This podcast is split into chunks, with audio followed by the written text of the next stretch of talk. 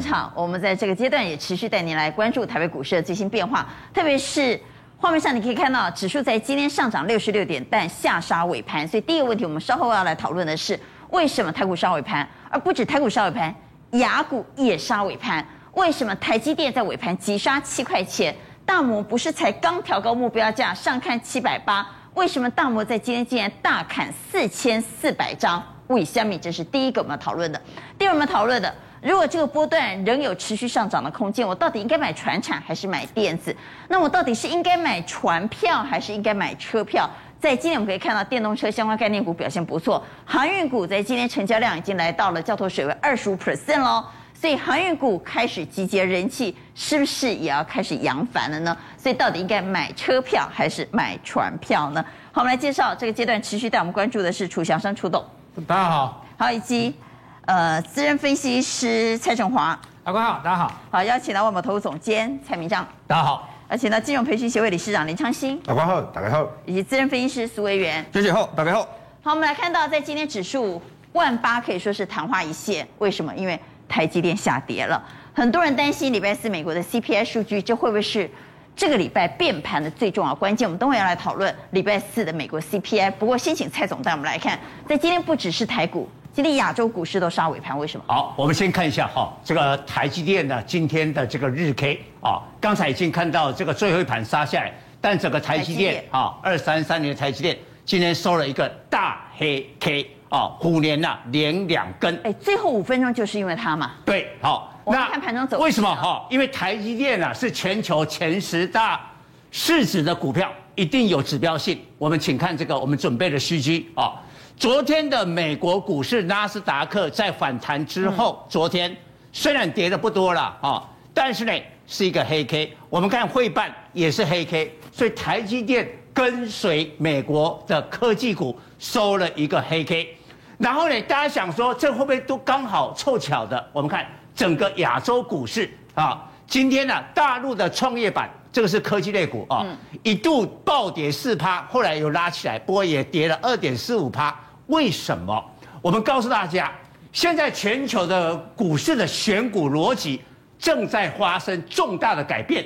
第一个改变，它一定会杀高估值的科技股。为什么？你的创业板，你本益比五十五倍啊。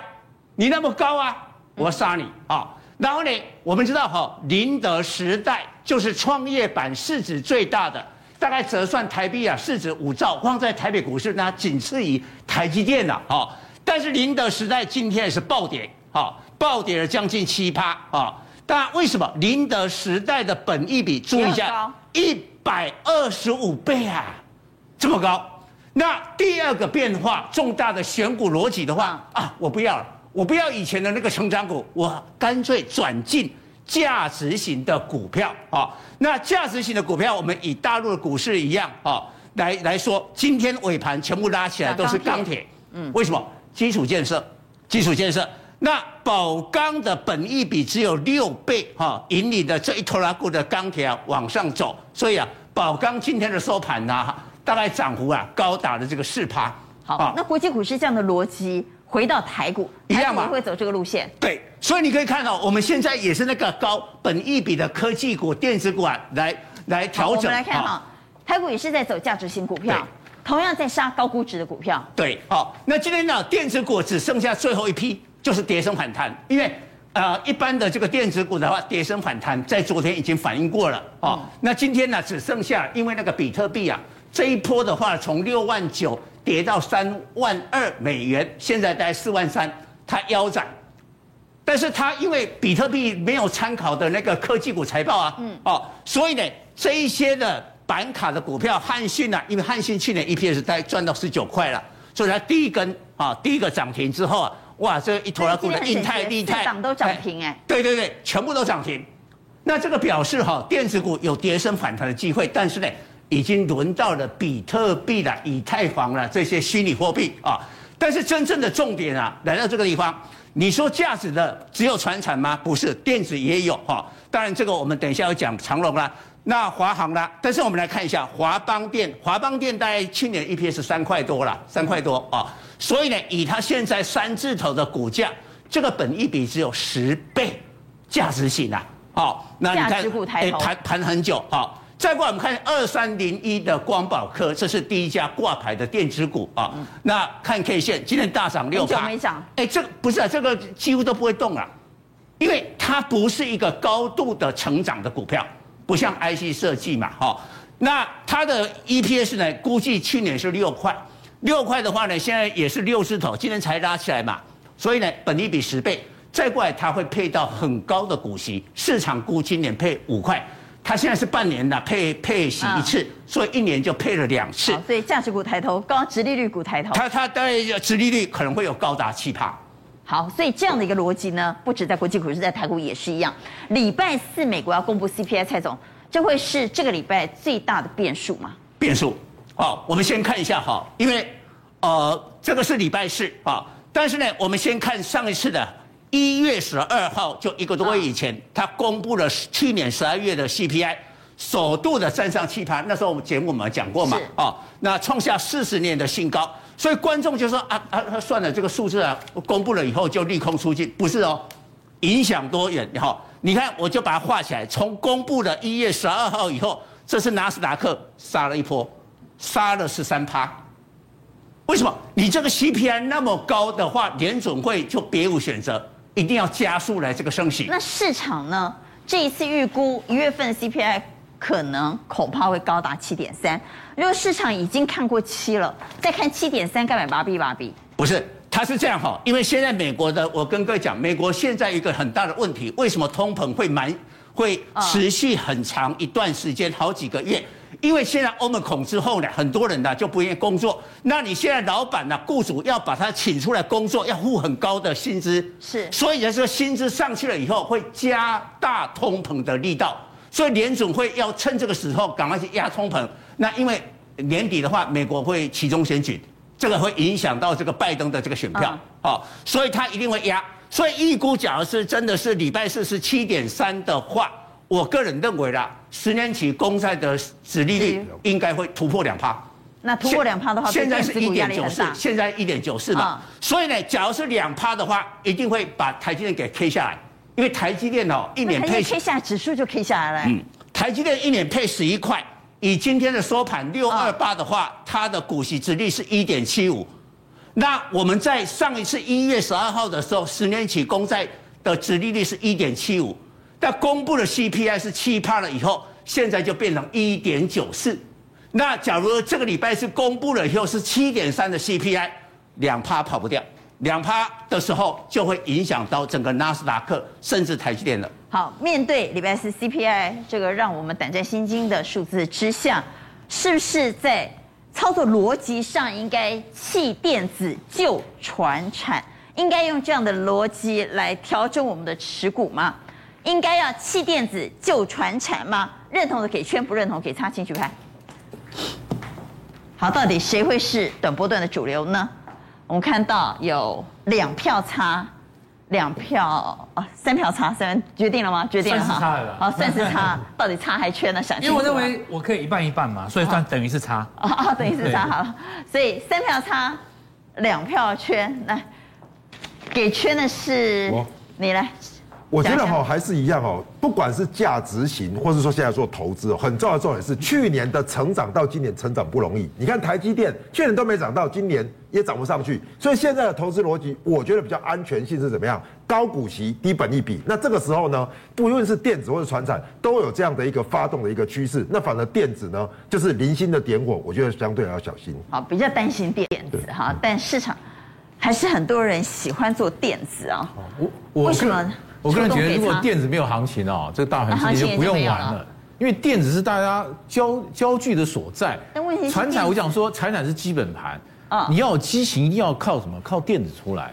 所以说，我换句话说，董是看好行情，所以认为电子不急。我觉得行情今年应该是一个区间呐，嗯，至少个股从高档修正的幅度很大，它等待机会，等待时机做反弹。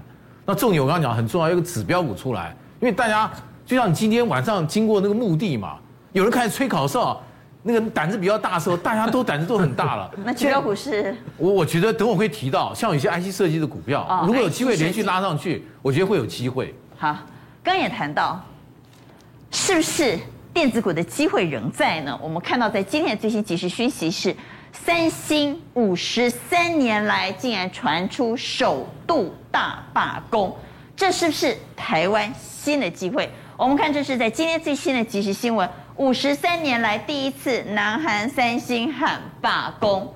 十五轮谈判搞不定这件事，哪件事？当然是薪水。所以我也来谈谈，这会不会是台湾电子股的新的机会？呃，对，是的哈。然后我讲今天这样的一个最新的一个消息，你刚刚是给圈还给叉？我刚刚电子是给，哎、欸，我是支持电子的。啊，你是支持电子？对对对，我是支持电子的。那其实跟这个新闻有很重大的关系哦。我为什么这样讲？因为这件事情如果说它成真的，哇，那代志就大掉了哈。为什么？因为这一次三星哈，如果说因为是因为劳资的关系，就是说工资跟薪资乔不拢的状况之下，假设如果罢工的话呢，这是半个世纪以来啊第一次啊。三星第一次发，三星影响可大。对呀、啊，那个包含面板啊，包含记忆体啊，对，那个影响是半导体，对，影响非常大。那手机，对，那我们来看一下，为什么它会有这样子的一个所谓的蝴蝶效应？因为其实，在所谓的一个资方跟劳方之间哦，工会跟所谓的一个老板之间啊，怎么争执呢？三星的一个工会哦，要求什么？第一个，他们想要有所谓的新冠疫情的补贴金，哎，补贴金要补贴多少？一个人补贴新台币二十三万。啊哦，二十三万一个人，每一个人哦，二十三万，对，二十三万的新台币二十然后还要有特别休假，然后再来呢，这一点最重要，他要求什么？要求三星电子营业利润的百分之二十五要发给大家当奖金，二十五啊，二十五趴，重点的二十五趴，总下来就掏开干嘛大赢？在哪跌台湾应该会破局啊？在韩国会破局？他们要求的条件，对，这个是工会的一个要求，那当然劳方跟资方一定会。就是所谓的一个这个这个这个纠葛嘛，因为谈判嘛。那目前呢，劳方提出的就是说，三星电子的高层啊，已经进跟高层进行了十五轮谈判之后，而且他们认为什么？劳方认为资方是诈欺，哦，那那问题欺骗他们。对，就是说拖时间。可是如果一拖下去，可能在未来的十天之内会产生罢工。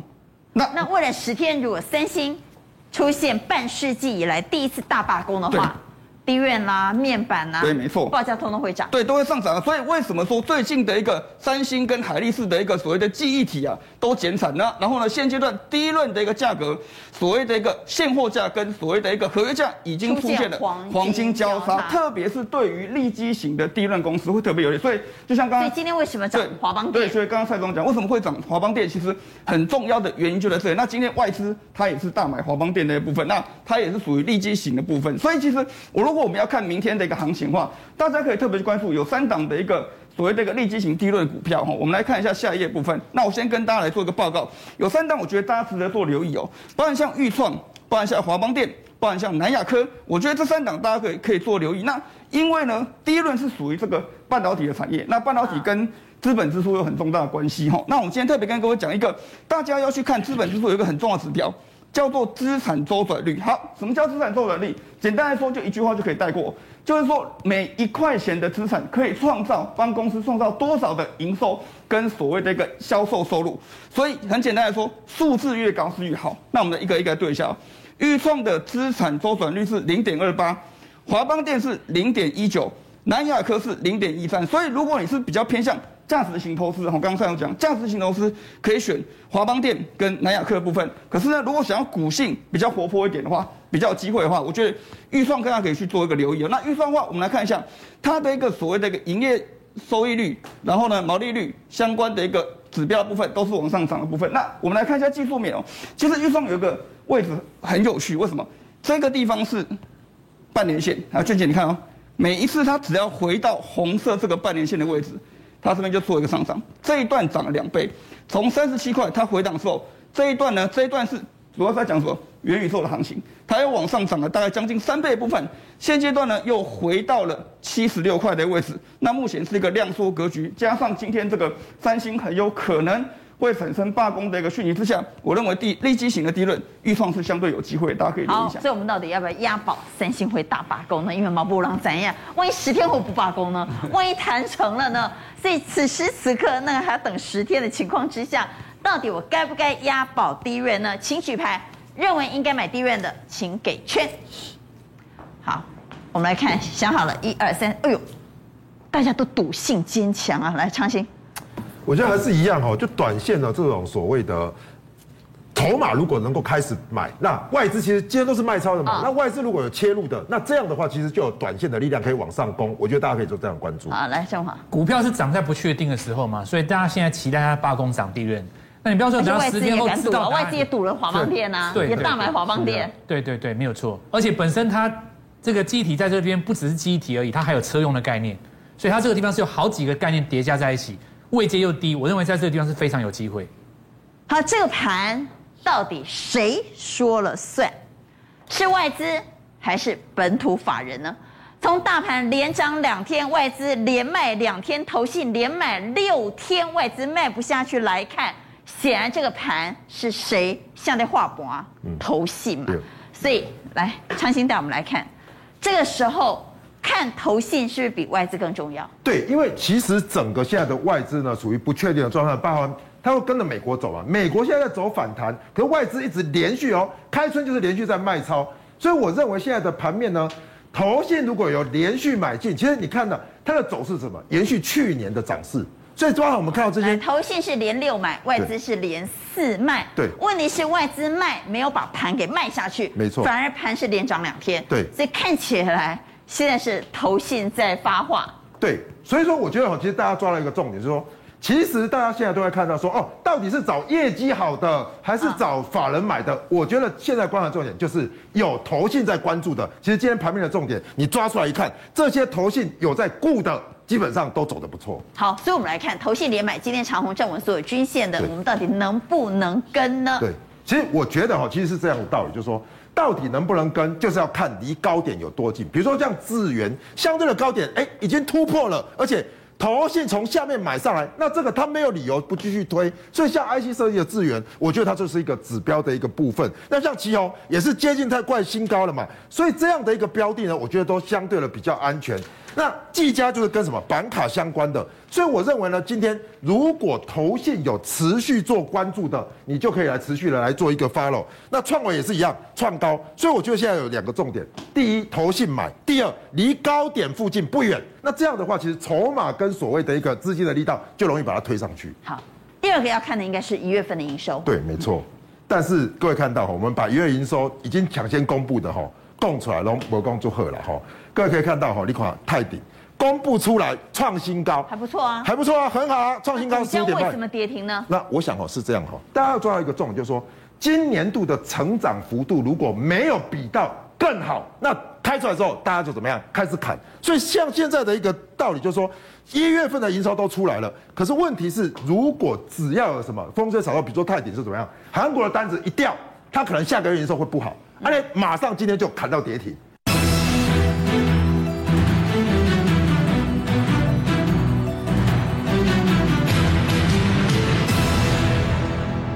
以我觉得说，如果成长性够，好上加好，这个不稀奇。可是如果有一点杂音出来，相对的就砍得很重。所以我才会对手包含泰鼎、德律、台光鼎，说做车用的。所以大家可以看到哦，你说做车用的盘在这里这么高，哎，营收也很好啊，对，不错啊，新高哎。可是大家要知道，包含刚才蔡总讲的，包这个在大陆的宁德时代车用的。这个所谓的我们看到电动车的，全部都怎么样，在走下跌的趋势，所以台湾这边我觉得孤掌难鸣啊。所以在这边呢，如果营收好撑住，可是营收稍微有点松动，或者说大家有疑虑，就会开始做砍盘。所以我觉得营收开出来好，可是下跌的话，你一定要特别留意，一定要做减码的动作。好，这是内资在主导的盘势吗？那如果是的话。外资纵然在这个时候，我们不敢期望它做多，但它也千万不要扯后腿呀。所以，我们来看看外资，外资是连四卖，在今天卖了什么呢？卖了群创、新光金、国泰智能电动车、联电、友达，卖了中兴电、时级储能、元大护身、三百正二，卖了台积电，卖了华航，卖了宏基。所以来问一下楚董，我们担心哈外资会扯后腿，所以怎么看外资在台股，特别是在电子股上的态度？重点还是在于升息，你知道，过去这些股票的网络股看得非常好，股本益比非常的高，升息之后，大家回头去想，哎，你这些股票会不会太高了，涨太多了，所以财报稍微不如意哦。你看股价修正的幅度非常的高，所以看很明显就是涨幅比较大的股票，比如说半导体类股，你可以看到像科林的部分也是修正的将近二十一个 percent，嗯，那其他部分你可以看像基本面非常好的 NVIDIA 也照样修十六个 percent 啊，所以我个人我觉得说。它修正的幅度绝对够了。接下来是不是能够止跌回稳，绝对会影响到台股未来的一个走势。好，如果传产是看内资，那电子就要看外资了。刚刚特别谈到，如果电子股不动，你认为这个盘电子股不动是不会涨的。对，没有机会。所以电子股你再怎么不喜欢它，它也不能扯后腿啊。对，这里头你刚刚谈到最主要的指标股是 IC 设计。呃，我个人还是觉得 IC 设计，因为啊它的族群够大，而且业绩相对表现的非常的好，你知道。去年就是由它带动做整个的一个大盘的一个上涨，我觉得主升段在去年已经过了，嗯，股价在去年真的也蛮高的，但重点是回档修正的幅度也很大，大概有二十到三十个 percent。那现在那边在这个点已经慢慢有机会了，就是看主客观的因素慢慢累积起来之后，它会有机会。一个很重要因素，刚刚讲美股这些重要股票不要跌，这是最重要的，外资应该会回头去加码。第二个，从盘面上去看。这个这张表是从四五十档这个 IC 设计股票去做排序，从低点反弹幅度最高的股票，它就是反弹最高的是新塘啊。对，它最重要就是指标股，一波的反弹一定要有个指标股出来带动。嗯，所以我刚刚讲就是说，当它拉了一个波段出来之后，它会回头去看大家有没有去跟，你知道，如果大家都没有去跟的情况下，千香我独行，对对，相送，那就它基本上它也不敢往上去弹。啊，如果说它今天拉了一个波段出来之后，其他股票跟的时候。它又能够更上一层楼，所以我个人觉得很明显，像新唐，哦，像信华、智源这些股票，都是这一波段很重要的一个观察点。你看新唐从低档弹那二十个 percent，对，信华弹十九趴，智源弹了十七趴。对，你看这些，尤其是你看新唐 IC 设计指标股，这一波的反弹的部分，你看到外资就一路大部分都在卖，投信呢基本上我在做一个一个一个加码的动作。新唐啊，今天没有什么变化，你看它。K 线图，但这个波段涨，对对，相对表现是比较好的啊。我刚刚特别提到，外资在这一波 IC 设计其实涉足很少，真正看什么投信，你看没有？投信加码新唐，加码什么智原啊？另外可以看到像四星 KY，都是相对业绩还不错的股票啊。所以我个人还是觉得这些股票基本上扮演一个很重要的角色。还是要回来看比较中小型的。对对。嗯。另外下一页当中也是一样，去年很重要的题材，一个叫做元宇宙，一个叫电动车。Meta 的股价跌那么多，你知道，而且基本上元宇宙是题材重于实质面，所以你看它这一段波波段反弹的幅度真的相对比较小，但是特别注意到外资反而在加一些的所谓的元宇宙的股票，你看没有宏达电加码了将近九九九亿多啊？另外可以看到电动车基本上因为 Tesla 财报不错，嗯，相关的股票你看有没有像强茂。你像康普这些股票都弹的幅度蛮大的，所以我个人觉得，从实质面上去看，电动车比元宇宙来的来的好，电动车比元宇宙来的好。如果接下来如果说像强茂、康普、美琪玛这些股票能够弹的话，随着 Tesla 股票弹升的话。这个族群不妨可以稍微注意一下。所以未来电子股如果要动的两大主流就是电动车和 IC 设计是最重要的部分。好，这是盘面上观察电子股的两大主流。不过现在很多人都在问我，到底应该买车票还是应该买船票呢？因为在今天盘面上，电动车和航运形成了双主流态势，到底谁未来的续航力比较强呢？我们先来谈谈车票，车票会涨吗？刚刚特别谈到特斯拉财报不错哈。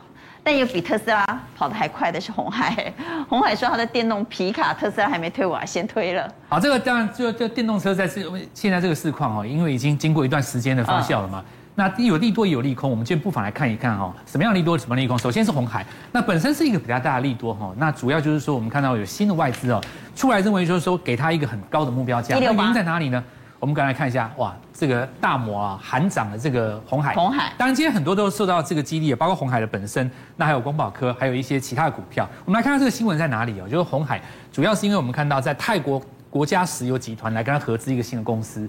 那这个部分的话，就是泰国它未来也要发展这个电动车嘛，好，这是第一点。但重点在哪里？二零二四，所以时间上还比较久远。所以你可以看到红海的股价，它并没有在这一段做出非常大的激励。但长线来看，未来是美好的啊。那当然我们看到就是说，呃，像 Lordstown 它跟它合作的 Endurance 这台车子，其实已经开始做组装了。那这个其实要可以看一下，就是说拼下半年交车，这就有机会。那这个就很快啦。因为如果你下半年交车，理论上来讲，今年会有某一段时间看到营收嘛。所以画面上这就是红海的皮卡。啊，对对对，跟跟着跟这个 Lordstown 跑的比特斯拉开，因为特斯拉大家从他发表他那一辆很炫的皮卡到现在，我们还搞不清楚他什么时候才要问世啊。对对对，所以有些人都付了定金了，你知对，没道吗？有错，大家等一下。嗯那当然一定会有很多人问红海这件这件事情股价的问题，我就直接讲，我就是说，因为太多人在看红海跟他的集团嘛，MH，那其实都会看一下营收什么时候上来，股价可能就动了，大家可以盯一下。那其实除了这个利多之外，可是本身在这个领头羊的 Tesla 还是有一些杂音。我们来看 Tesla 最近遇到什好，么问题？那我们回来讲特斯拉哈。对，首先第一个就电动车当然还是要来谈特斯拉了。对，要看特斯拉。那首先就比特币哦，就是说这个高点以来做回落嘛。那当然，他去年在年底的时候，比特币可多了。对，可多了。可是其实我有看一下那个数字，他只说手上有二十亿美元的部位，但亏损大概在一亿美元左右，所以其实不多。以以比特币它那种那种程度的波动，弹上来随时就有一层。你说他赔的不多，呃，比例上买在很低的低档，对，它部位二他十亿嘛。的部位很大，但是买的很低。对对，然后亏损的部分才一，你看才才五趴，它其实要稍微弹上一点，我认为这个就不是多大问题。但其实特斯拉还有一些杂音，就是说像 Model S，它前一阵子就是香港有一个车主，他说他的车呃这个电池有问题要换嘛，嗯，那但是他这种有一个小争议，他就是说因为当时在下大雨，所以原厂就认为说，哎你是下到大雨有泡过水，那但是那个车主认为说我坏掉的时候刚好下雨，所以两个人有点互相争执啦。但不管怎么说，你在这个期间甚至，下雨，甚至不能淋雨啊。哎可是哎，我的电池坏掉跟下雨有什么关系他的系？他的争执点在于说是先坏我又不是在路上开我又不是把引擎盖打开在路上开的。对对对，所以最后来讲就是说跟我的，引擎有什么关系？这家就说跟电池有什么关系？我可以用比较便宜的价钱让你来换，但还是要还是要钱。那车主就有一个 argue，有一个争议我觉得特斯拉的理由蛮奇怪的。对对对嗯因为下雨，所以呢，我跟你要求要六十万。对，所以有一个，下雨开车有什么问题呢？然后另外一个就是说，它还有一个就是最近有一一个新闻，就是 Model 安全带三召回事件对对，安全带召回。它的意思就是说，本来其实来这来讲说，安全带这个大多的功能会有警示音嘛，对不对嗯？它只要是怎样，那个那几台车是怎么样？那开门再关门，再开门再关门，那有点错乱。那到时候那个警示音又消失。开门，有可能是因为那个软体以为你出去了啦，它就没有再出那个警示音嘛，那就变成一个瑕疵，让它召回要求他补修。所以它的安全带就不会哔哔叫。如果你对对那几台就要被召回了。哦但是除了这些杂音之外，呃，整体来讲的话，我认为说还是很多的这个我觉得特斯拉最大的问题都不是这些，它最大的问题是早年呢，或者是说前两年呢，电动车的是一洗老短，对对吧？没有人挑战但现在大家都要做，特别连 Toyota 都要做之后，那这个市场就不是他说了算了。对比方说这才是他面对最大的威胁。比方说，给各位看两台车，最近有一个蔚来，蔚来汽车它出一台那个 ET 五，对，外形之漂亮不讲，这个续航力就是一千公里，它价格又定在去攻击它的那个 Model 三，所以这个来讲对它来讲是这个一一个一个威胁嘛，或者是说我们来看到前一阵子有一个新闻，哦，那个那个车子真的是超级像金龟车，让大家看一下影片，那是长城汽车，寨吧？是不是山寨的？哎，可是它它可以说长得像啊，你不要说它山寨。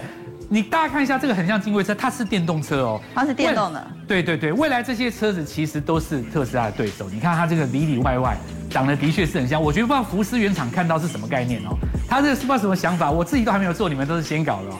那但是电动能告他，这长得真的太像了，长得实在太像了、那实在也没办法，对吧？你说这不是山寨？在这大家怎么山寨？什么才是山寨？哈，不电动车，总之呢。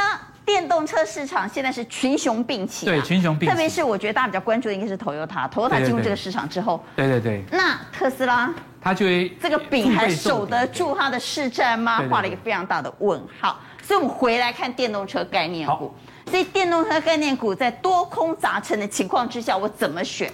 那首先第一个、哦、难度变得很高了。首先第一个就是说，去年有大涨的股票，这个地方稍微在整理啊。比方说像聚合啦，像美琪玛，那这些当然跟电池是直接有关的。不过因为当然我们看到宁德时代本身最近在下跌嘛，所以其实这些股票也相对受到一定的压力。我觉得可能在这个地方等到修正以后，那看这个季线稍微下跌是不是重新站上，到时候我们再来做观望，因为这个地方可以稍微等待一下。去年涨多的，我们先观望啊。这一组我们先观望。对，那等它重新站回季线的上方，那再来就是说我们看到今年才涨的哦。这个地方包括像三六六的茂联，还有包括这个宇龙，就是说不管是在过去的这些电动车，或是在一五一六年曾经涨过的电动车哦，那这些股票因为它开春以来就一路涨好几天嘛，对不对？嗯。那我们认为就是说，因为你是新的电动车，你绝对还有机会可以进场，但是我希望你可以等拉回一点，下个礼拜再找机会来做进场。好，这个等一等，这个地方等一等，在这个地方拉回可以找机会来做进场了。那这一种就是我们看到当今最强的，不管是营收或者是说啊，或者是说现行上都是最强的哦。那我认为说这个地方你要用技术性操作了。比方说看全新今天有拉到一个涨停嘛，对不对？或像一利电，一利电去年涨这么多，可是大家对于它还是抱有心理呃很大的一个期待。所以这个车用加元宇宙，那目前在整理的过程当中要转强，大家可以技术性去操作，但是要设停损点，因为它这个可能会涨多会拉回。嗯，那这个大家就要注意一下，你要技术性操作。那我觉得一般投资人可以接受的，可能是最后这两档。第一个就是操作。我们刚刚讲华邦电，这刚刚已经出现两次了嘛，因为你又有车用又有记忆体。然后可能三星又有罢工，所以这个很简单。华邦电这是第一个车用记忆体的部分。那再来就华金科，你可以看到华金科刚才商清有提到在那个表上面。那最近投信有在布局，它这个是什么东西？就是华金科它本来就是一个车用的镜头，但是它这个镜头哈，其实他们董事长其实讲过一件事情，就是说车用的镜头不是像一般的镜头。其实你镜头看到什么危险，或者是说你去做什么辨识，再去给 CPU 出来已经来不及了。它这个镜头本身就是有思考的。华金科，这个叫做边缘运算，所以它。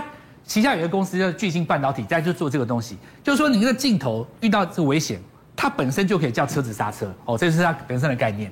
那这个就是我们看黄金科啊，目前来看，投信的话还在这边持续在做买进，那后续来看可以直接做观察。好，我们刚刚既然谈到了，现在是投信在主导的盘势，对，那我们是不是一样搭配投信的筹码来看？日 K 连红投信连买的到底能不能续强？那首先第一个哦，我认为就是说，现在因为大盘在季线的上方守住了，有关于就是说，在这个呃季线下方刚刚要站回去整理的，可以稍微再观察一下，投信离去再买进，让它站回季线上方的话，我们再来做呃另外的这个处理。第二个就是说，像义隆电哦这一种跟双红，这个是什么呢？投信最近还在买，你可以看它还在买。然后而且连续买哎，对，而且像易容店有一个重点就是说，IC 设计族群哈，去年在这个封关的时候，虎年之前封关的时候，嗯，大家看到一个新闻，就是说联电嘛，就提到成熟制程，二零二三年以后会不会出现这个价格本来供大于求？对，二八纳米。对，那我要讲一个东西，就是说，晶圆代工的价格如果松动的话，受惠的是谁？其实是 IC 设计，大家没有想这个事情，所以最近这段时间，你看到像包括今天的义隆电。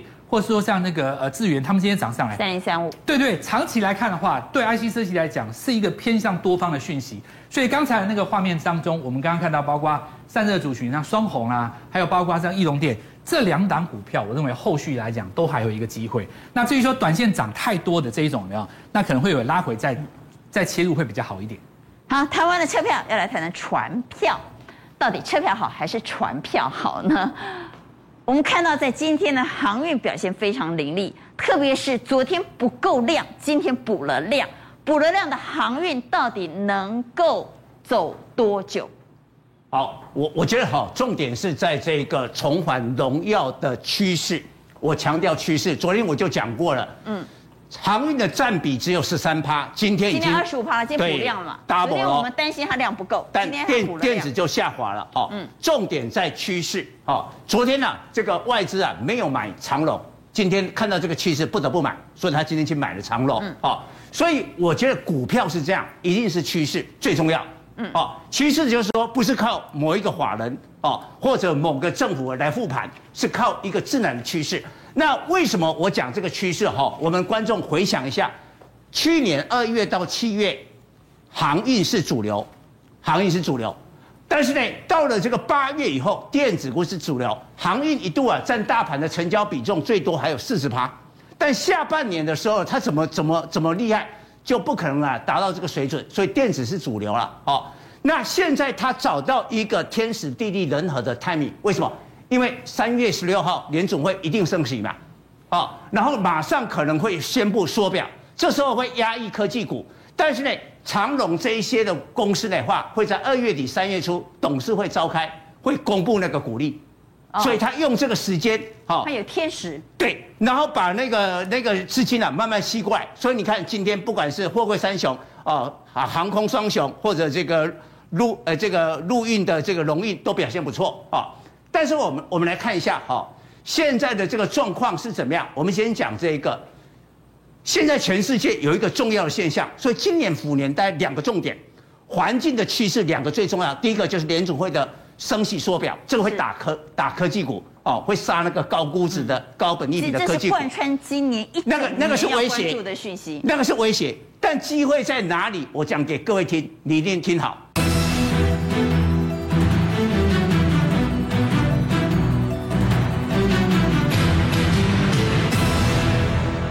这个月二月份的话呢，已经有泰国跟澳洲宣布呢边境解封，与病毒共存。不管你哪一个国籍的观光客哈，只要你打了两剂，都不用隔离进来。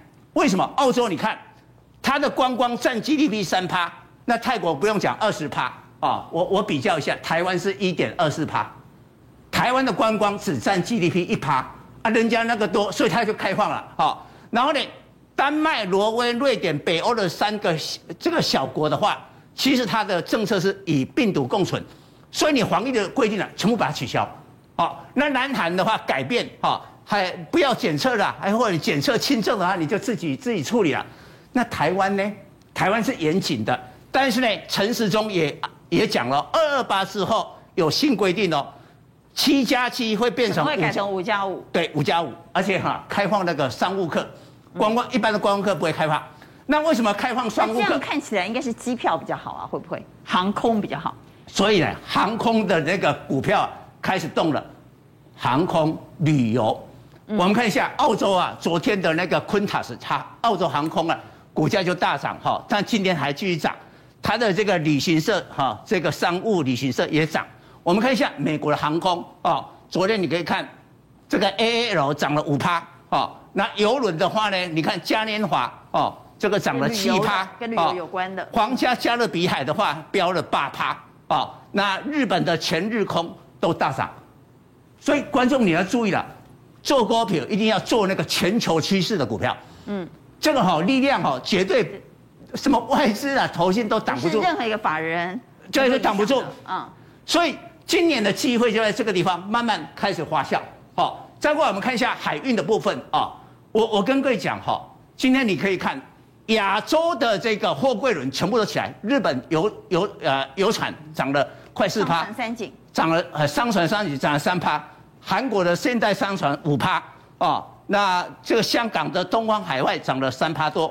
哦，那这个中远海控这个在香港挂牌飙了将近七趴，哦，那这个以色列的以新航运的话呢，甚至它现在的股价是创下历史新高，全部都起来。我要讲一个逻辑哈，就是说现在开放了以后，民众对日常生活用品、食衣住行的需求会爆发，但对科技的产品会降低，因为你过去两年是远距啊，远距商机就是用科技产品，所以为什么现在？现在出门了，我要买新衣服，我要买鞋子，要买包了。对呀、啊，那我比如吃的东西，你常说用货柜啊，我们不是那个薯条都缺货啊，那衣服啊，对不对？然后你住的话呢，家具呀、啊。啊，然后行的话，自行车、汽车全部都用货柜开始运输，所以开放了以后，货柜的需求还是会很强。特别是今年有个非常特别的现象是，淡季的准点率竟然比十二月份还低。对，就是说这个不是结构的问题，就是说你需求起来了，但偏偏美国又塞港。我我我我讲这个运价我们就不讲哈。你看二零二一年的这个货柜的准点率的话。只有三十五点八趴哦，然后呢，平均都延迟了六点八六天。美国还在这个塞港，塞港，现在还要苏伊士运河一塞港就算了，还要把人家涨价。我问你啊，它涨二月份要涨六趴，苏伊士运河大部分的货柜人都要经过苏伊士运河啊，你涨六趴，谁谁买单？消费者买单啊，他就转嫁给消费者啊，那这个运价一定是什么往上嘛？哦，所以这个影响就非常大。所以呢，我们再来看一下筹码面啊。我我一直强调趋势最重要。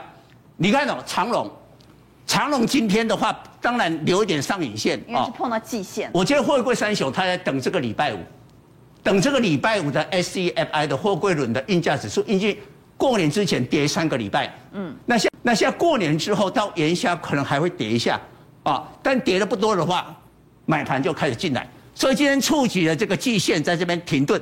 但是重点来看一下外资哈，这个这个是昨天嘛卖，今天最新我们看今天二六零三的长龙最新的了哈，因为看今天的外资就被迫买回来，昨天卖，今天买，啊，但是呢，看好这个在啊季线的这个附近。然后我们再看一下二六一八的那个长龙航，一样看这个长龙航的话，昨天外资是卖，昨天哦航空双雄外资通通卖，嗯，但今天发现不对，回头买超。那为什么买长隆航？因为长隆航的客运比华航强，假如是货运的话，华航强哦，载客人的话，长隆航比较强哦。哦，所以呢，因为现在开放，下半年开放可能会那个客运的部分嘛，是，所以外资今天买的这个长隆航，赶快买回来。哦，所以呢，这个法人也不断在调整啊，一天可能没那个想法就开始改变。但我提醒观众，你就看那个全球的那个趋势，就可以啊掌握那个进出了。好，所以我们来投一下票，到底应该买车票还是买船票？到底应该买船票还是买机票？我们先投第一个。到底应该买车票还是买船票？喜欢车票的给圈，喜欢船票的给叉，请举牌。好，车票的有两票，船票的有三票。问第二个问题，那如果船票和机票呢？又买什么比较好呢？喜欢机票的给圈，喜欢船票的给叉，请举牌。所以有船票的有三票，机票的有。两票，正华是喜欢车票和机票。对，我讲一下啊，就是说，因为现在就是说，呃，去年赚很多嘛哈，那货柜三雄当然今年会有配息出来啊，所以其实确实殖利率是高的。但是我要讲一下，就是说可以高达十八趴。对，但因为股价是在分母嘛，所以我认为可以买，但是你是区间操作，因为你股票涨上去以后你就降低了，对不对？你股票涨上去，比方说你分母原本是一百，但是你涨上去到一百二，甚至一百四的时候，殖利率就越低，那你就降下来。所以我觉得你随着你上升的话，我会做一个获利卖出。但车票来讲的话，你有一些东西是新的，比方说我刚刚讲到的记忆体和镜头的部分，这部分我可能会做一个波段上去，所以两相权宜之下，我认为我都会选车票。但是你也选了飞机票哎？对，因为飞机票我刚刚提到就是说，这航空这个放进了一个所谓各国对于解封跟边境开放的一个期待，因为大家认为是，呃，可能有越来越多的国家认为就是说我们就是跟这个病毒共存，所以大家在期待这个过程当中，它会有一个落日点。那个点没有来之前，它都有机会去创新高。所以我刚刚讲的那个情况跟这个船票不一样，船票是随着上涨，值率会下降，但是就是越涨，然后但是这个呃机票呢，它是越涨过程当中有越来越多的国家会解封，所以期待上不一样。好，我们也来谈谈那钢铁呢？钢铁会动吗？因为国际间有几件大代志，是美国宣布豁免对部分日本进口钢铁加征关税。这是在业界的大代志哦。对。好，我们先来看今天钢铁股的表现。其实今天钢铁股表现的也不错了。对。普遍都是红盘的。对。但是我觉得观众朋友，其实现在就有一个盲点，就是说，因为大家问的是钢铁会不会迎日行情？对。大概一定要来问嘛，到底钢。大家都起一钢，给灯钢的销。都啊。对。但是大家如果看哦，好，你你来看这些钢铁股，比如说我们举例看钢大成钢，昨天跟今天大家可以看到哦，今天有续涨嘛，所以我认为说它基本上是怎么样？涨上去之后继续突破，不是说之前都这样拉一天，然后就跌，你看拉一天就跌下来，之前是这样拉一天跌下来，所以我认为这边呢其实已经盘得够久。所谓啦，我说死猪不怕开水烫啊，第一个它真的低血够低，第二个这个利多放出来开始发动，筹码又有买，所以我认为钢铁股在这边应该不是一日行情，应该会继续续航力。那既然有续航力，就好好来谈谈。对。豁免关税这件事的影响，对，所以我帮大家回忆一下哈，为什么谈这件事情？其实是什么？上一个朝代是什么？是川普啦。川普二零一八，通通什么加关税？那时候不是在贸易战吗？所以贸易战其实是对钢铁全部加税。但是川普加税之后，谁来帮他解解解封呢？基本上就是拜登。所以拜登我刚才讲到，从什么？从去年的十月解封，那这个解封之后，到了今天是怎么样？连欧、连美、日本的都要解封。那我给大家看一个数据，大家可以看到哈，这边是怎么样？其实以台湾、以日本，其实所占的这些钢铁的比例都不及其他的国家。这个 rest of world 就其他的大部分都是中国的部分，所以中国大概占四成到五成。啊，台湾是这一台湾几家？这个台湾就得啊。那你不要说日本很多呢，其实 比只比我们多一点点而已。所以大家都有看到这样的一个，所以全球的钢的来源基本上台湾也没有差到哪里去。所以呢，我们提到一个重点，美国，美国是这个工业的这个所谓的现在的使用钢铁的什么老大嘛？所以你看，美国钢铁这一波就拉起来。所以我认为现在美国的钢铁业呢，包含基础建设，第一个就是什么样？它需要钢，那需要钢又降关税，等于这样哈持续的推升。所以我认为第一个利空多就是什么？美日的这样的一个释放的讯息，就是美国的钢铁需求量现在只会多不会少。好，但是我们还是要来看看中国。对，因为中国刚才看到。中国在粗钢的出口的这个部分呢，占了全世界有将近四成多，对，四成多，它仍然是可以喊盘的哦。对，它的报价会影响全世界的哦。对，所以现在哦，其实我们第一个利多是说，美日基本上现在要什么？开始结盟了嘛？那中国怎么办？如果说结盟之后，中国的钢价跌，挨的是不老用嘛？所以我们看到中国钢价有没有跌？给大家看，铁矿砂的价格还是在涨。那其实这样表示怎么样？中国自己内部中怎样？美国你不跟我买没关系，我自己大团结。什么叫大团结？大型钢企全部整并，所以怎么样？我要以大更大。那你小型的你活不下去，你就让你倒。但是我就合并。所以现在等于中国的内部基本上恒大事件在去年发酵之后，房地产最近开始爬升，所以中国的钢铁业各位看到今天也是拉尾盘，拉上去收新高。所以你看美国也拉，大陆的钢铁业也拉。所以等于这样的一个部分呢，我认为呢就有这样的一个波段出现。好，那我们回到钢铁股。对，既然开场你就谈到，对，你认为钢铁股不会一月行情？对，我觉得哈、哦，外资现在不要电子，所以它会以这个所谓传产跟钢铁为主。好，对，我们来看这些个股，你帮我们做了整理，包括它的 EPS、它的营收以及它的殖利率。好，第一个给大家的概念就是不锈钢跟美国相关的，还有。这个所谓的外资买的都是第一个，我给大家看外资排下来，哎，外资没熊这些东西。很多人知道航运的殖利率很高，不知道钢铁殖利率有。对啊，我上火打个扣啊。我看到昌信整理出来的，我自己都吓一跳。大成钢有九趴，烨辉有十趴，中红有十趴。对啊。东河钢铁东钢有七趴，关田钢有十趴。海光有六点七趴，所以其实钢铁的殖利率也不输航运呐、啊。对，但是阿冠你要知道，钢铁的航运的钢铁的殖利率高，是因为这一波基本上，它比起航运来说，它是根本没涨到，所以说它的殖利率相对的比较高。那现在的重点就是说，如果今年。中国也不错，美国也不错，那今年的营收也不错的话，这个殖利率就不是假的。那我再次强调，这个殖利率是我们先估的啦。那到时候可能还是会有一些所谓的呃阿收比啦吼。那这里呢，我觉得第一个先给大家看到的，包含刚才讲的这个大成钢，下面帮我放外资哦。好，我们来看大成钢。嗯，我觉得第一个大成钢，第一个它比如说它是怎么样，外资持续的买超，而且第一档是盘完之后开始突破，所以这个其实不会离高点很高，但是准备就做突破。那如果这样的话，其实我觉得这是一个指标。不过我再次强调，像大成钢它什么一短低耶，它不一定拉得很动嘛。所以再回到刚才的六宫格图哦，我给大家看，如果看小型的里面，你看小型里面有排起来，哎，殖利率比较高的关田钢，外资有没有买？有一千多张，关田钢帮我拉出来，哎，相对的第一档开始反弹，哎，外资又站在买方，我觉得价格又便宜嘛。最后帮我再缩小一点点哦，帮我缩到各位可以看到。对应到去年的二月，这边开始起涨，所以我认为这边只差一个，下面的量呢，如果持续点火的话，我认为有可能作作为所谓的高值利率、低本利比的波段行情。我觉得大家可以把自选股里面放这个当做你资产配置的一部分。